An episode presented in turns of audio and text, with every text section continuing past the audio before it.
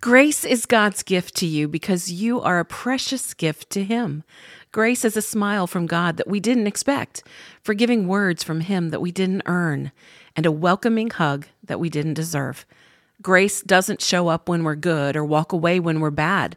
It doesn't have a list of demands or a litany of desires. Grace forgives the guilty and covers the unworthy. Grace was standing up for us even when our faces were turned from God. God lavishes us with His grace, not because we deserve it, but because His love determined it.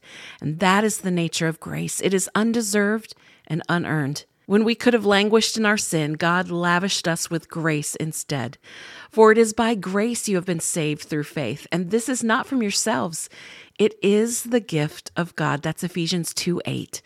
Grace gives us a tiny glimpse of how wide and long and high and deep is the love of Christ for us. And grace helps us know this love that surpasses knowledge, that you may be filled to the measure of all the fullness of God.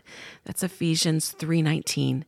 Before God designed mountain ranges, crafted raindrops, and dug his hands deep in the dirt of Eden to form man, God decided in advance to adopt us into his own family by bringing us to himself through Jesus Christ. This is what he wanted to do, and it gave him great pleasure. That's Ephesians 1 4 and 5.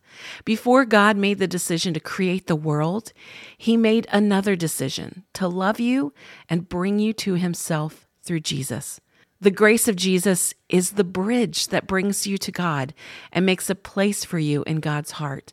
You are saved by grace, sustained by grace, and satisfied in the deepest part of your soul by grace and grace alone. Receive his welcoming hug, his unexpected smile, and let his forgiving words wash over you. He longs to lavish you with his grace. So linger in his presence today and feel his unexplainable favor.